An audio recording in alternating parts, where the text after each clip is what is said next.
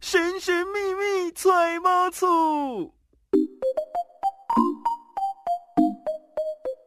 嘿，小资买房不怕错。千错万错都是我的错。 Hello，我是慧俊。我是超群，千错万错，节目首播会在 FM 一零四点一正声台北调频台，周六十二点到十三点的今天不上班呐、然后广播播完之后呢，Podcast 就会在各平台上架喽。没，错，就是你听完了大概一点半左右啦，一点一点半的时候就会上架了。是的，没错，好，今天想要聊什么呢？今天就要讲非常轰动上个月份的流水席事件哎，。不知道大家有没有跟随到这个流水席事件的讨论哦，它好几集呢，他炒了十几集吧，十四集左右， 差不多在炒什么呢？就是说我要结婚，但是我不要办在流水席。他觉得流水席就像在吃，就是那个回收物的感觉。吃回收物的感觉，流水席等于回收物嘛，而且他觉得说你这样吃完之后还要打包回家，那拿回家还能吃吗？不是，而且他还觉得说，就是吃完流水席打包回家这个东西，就代表了贫穷，嗯只有穷人才会这么做，只有乡下人、南部人才这么做。嘿，哇南哦部很多残雕啊，不要这样然哦。后呃这件事情就爆开了。没错，让那个网友正反面去讨论他。没错，所以呢，其实不管啦，不管这件事情的真实性为何啦，因为呢，他其实后面就有被踢爆说，哎，可能是假的哦，搞不好是一些就是公司为了要操作一些议题风向，嗯所以呢。才爆出了这样子的一个消息，让大家吵翻天，可能是为了掩盖什么，这个我们都不清楚。但是我觉得光流水席这件事情，大家就有足够的时间来吵。哎，真的坦白说，我最近还蛮怀念那种吃流水席的感觉。对，因为我妈在上个月吧才去吃过那种流水席的婚礼，嗯，然后她说呢，哎、真的是简简单单就可以吃饱，而且还可以打包带很多很多东西回去。而且现在流水席的价格相对低一点点嘛，嗯，可是它的那些山珍海味真的比饭店的食材还要好。对，而且你回家还可以带一桶冰淇淋回家。对，你 知道，其实这件事情也有点困扰。像我姐那次去台南吃婚宴的时候，嗯她就发现说，哎、可是他们还要在台南的饭店住一天呢，对，那两桶冰淇淋到底怎么 办？然后想说现在吃完也吃不完啊，可是两个人去哪两桶冰淇淋到底要放哪里？对，很困 扰。所以我觉得有困扰，但也有好处啦，就是觉得很嗯澎湃、很大气的那种感觉。是的，其实很多人会觉得说，哎、我不想要办流水席，外面那么热，食安问题，你怎么会嗯确定呢？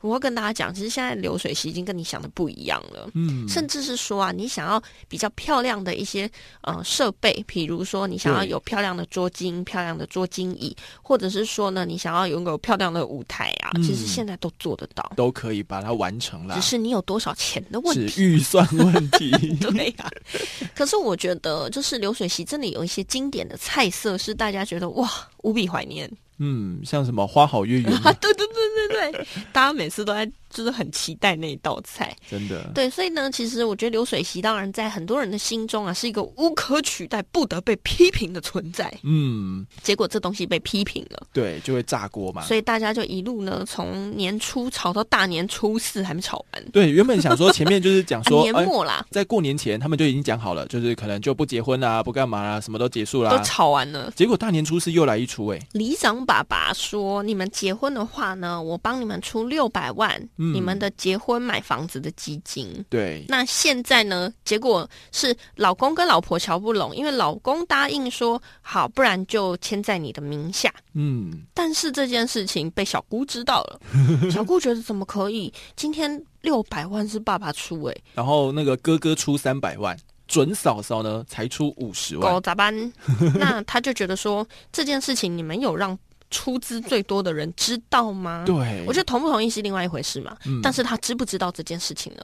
果然在知道 之后，爸爸就说：“那你们自己买。对啊。哎、要不然你就登记在儿子名下，要不然就登记在爸爸名下。但不管如哦何，你出最少的，怎么会登记你的名下呢”？好，但我觉得呢，要登记在谁的名下，大家讲好就好没。错但我们今天要讨论的是，他们想要买的房子多少钱，而且对在吧？哪里，对不对？啊，好，对对对，大家一定很好奇，在哪里多少钱？六千万。六千万的房子到底可以买在哪里啊？六千万，你如果把那个实价登录网站你把它打开的话，你会发现其实很多地方都有六千万的房子 啦，只是说它的密度多或少而我已。怎么都不知道，到处都有 六千万的不是，因为我们一般看不会从那个六千万开始看，一定是从那个一千万内的开始找、啊。也是也是，是我的眼界太不够乖了。好，然后这样打开来看之后，你会发现清一色都在台北市，特别是在忠孝东路的附近，嗯然后可能敦化南路啊、信义路啊呃等等那些地横方，跨了哪些呢？大概就是大大安安区、区信义区、中正区以及中山 区。哦，就是大家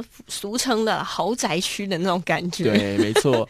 那如果说你想要买大平数一点的话，其实你到了新北市呢，在跨河第一排，像是板桥、新店、中永和，他们就可以买到比较大平数，然后六千万的房子。哦，所以江湖有传言说，我们现在常常在讲蛋黄蛋白区嘛。嗯，那我们刚刚讲到的上面那些大安、信义、中正、中山区是我们的蛋黄区，那嗯，蛋白在哪里？蛋白就是你只要过河、过桥、过山洞，通通算蛋白区那。蛋壳区呢？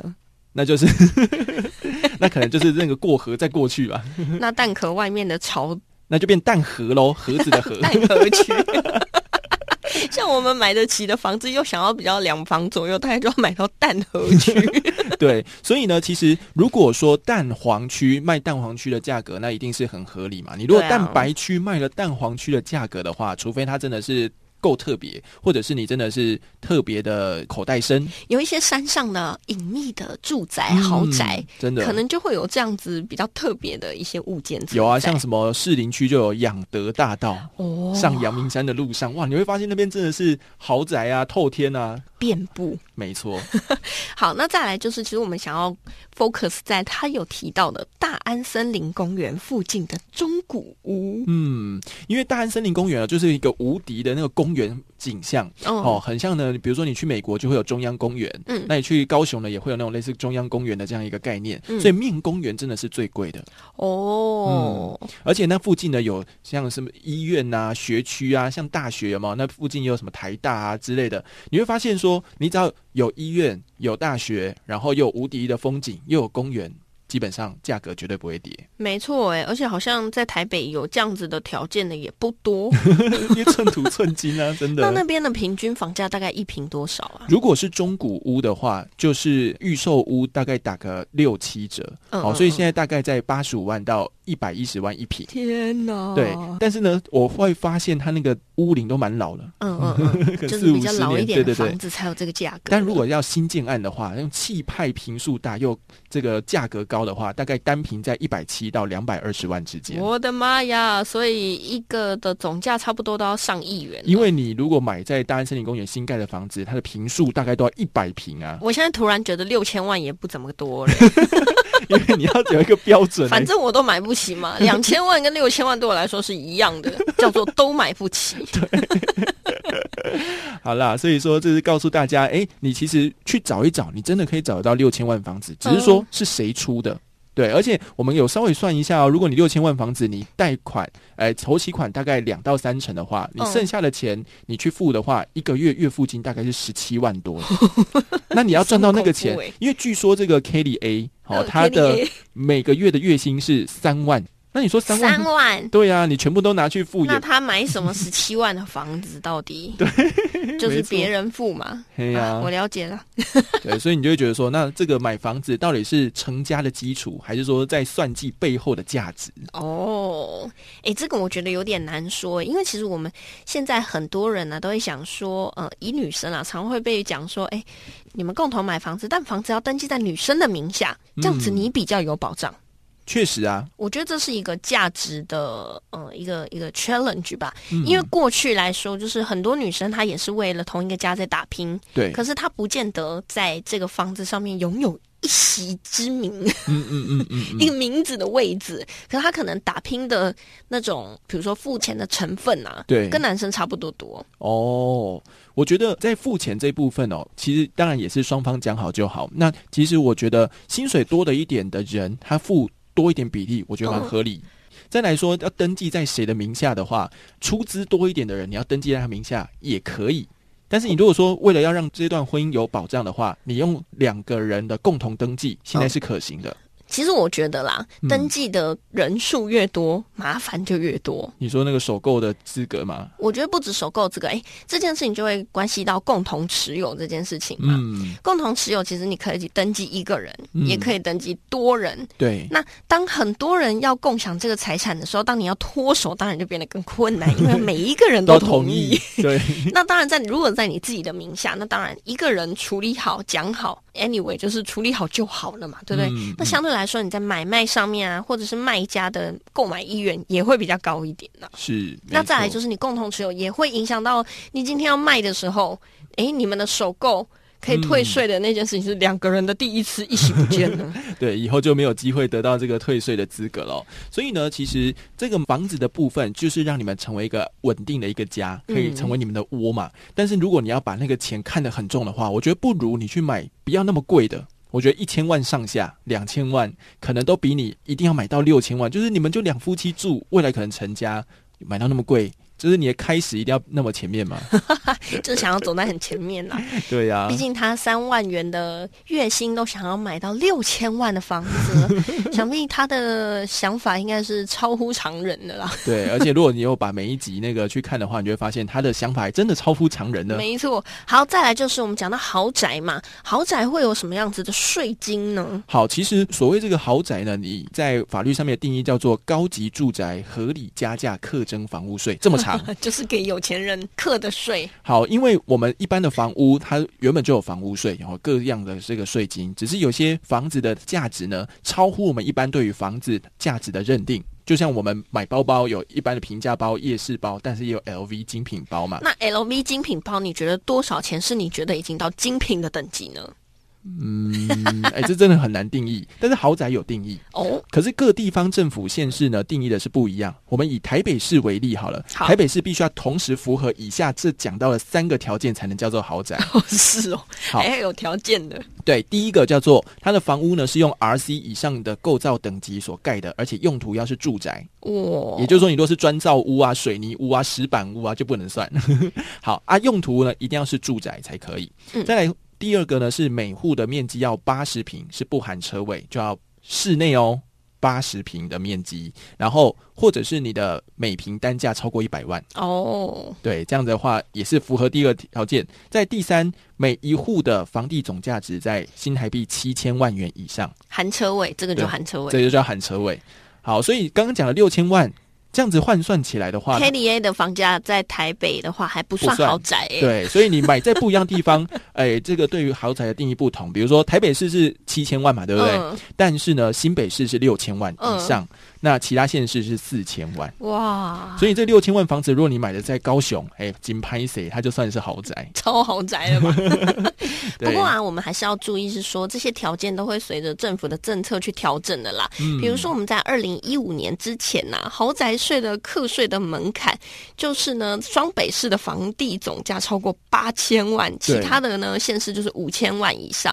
可是为了要加强一些打房的力道，嗯是的，所以呢，我们就去调整成现在的就变标便准宜。一点了。没 所以这个错，标准还会不断的浮动的呢。没错。所以呢，你看，你买了那么贵的房子，然后你的税金要缴比较多，然后你要养又它两个人住，对啊，再来就是管理费也会比较高，税金比较高，等等等等的养房的费用。所以你三万块钱你就好高骛远，想要买到六千万的房子，真的是梦想做太大喽你、。说真的，其实我月薪三万的时候，我根本连想买房子的这件事情都没有想过。也不会觉得说，哎，如果假设有另外一半，然后跟另外一半一起买一个房子，然后这么贵的也都没有吗？怎么可能还这么 贵？就是那时候就会很现实的层面去思考，说到底可以买多少的房子？或者是先顾自己吃饱，或者是让自己有能力再拿更高的薪水再来想。而且我个人觉得啦，就是你现在买房子，你一定要家里的长辈帮你付钱吗？嗯，这个真的、嗯这个其实实就是大家见仁见智啊。有些长辈当然很 welcome，很愿意嘛。对。但当然，有些长辈就是比较没有钱一点点。那这件事情到底是不是绝对跟必要？我想每个人心中的想法都不太一样。嗯，所以呢，真的买房呢是一起努力的目标，还是认清人性的一个开我始觉呢得？结婚就是认清的开始。好啦，所以如果买太贵的房子呢，让你胆战心惊，不如买一间小宅来测验人性，再逐步呢换大间一没点。错啦，好啦，那接下来呢，我们就今天的节目就到这边告一段落啦。那欢迎大家呢，可以到各大的 podcast 平台收听我们的节目，并且呢，到今天不上班的粉丝专业留言，总价六千万，你想要买在哪里呢？嗯，我们在 Apple Podcast 啊，然后呢，在 First Story 啊，或者是说在 Mixer Box，你也都可以留言跟我们聊聊天哦，或者是帮我们留一下五星好评。那千错万错，我们就下次见喽，拜拜拜